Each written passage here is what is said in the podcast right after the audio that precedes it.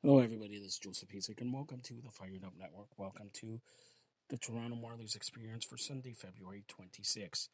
At Coca-Cola Coliseum today, the Toronto Marlies took on the Syracuse Crunch. The Crunch shut out the Marlies 1 0. The Crunch improved to 25 19 4 and 3 for 57 points, while the Marlies fall to 36 14 2 and 1 for 75 points. Also, the Crunch outshot the Marlies by a score of 35 to 16 in the contest. The Marlies are back at Coca-Cola Coliseum on March 1st versus Rockford at 11 a.m.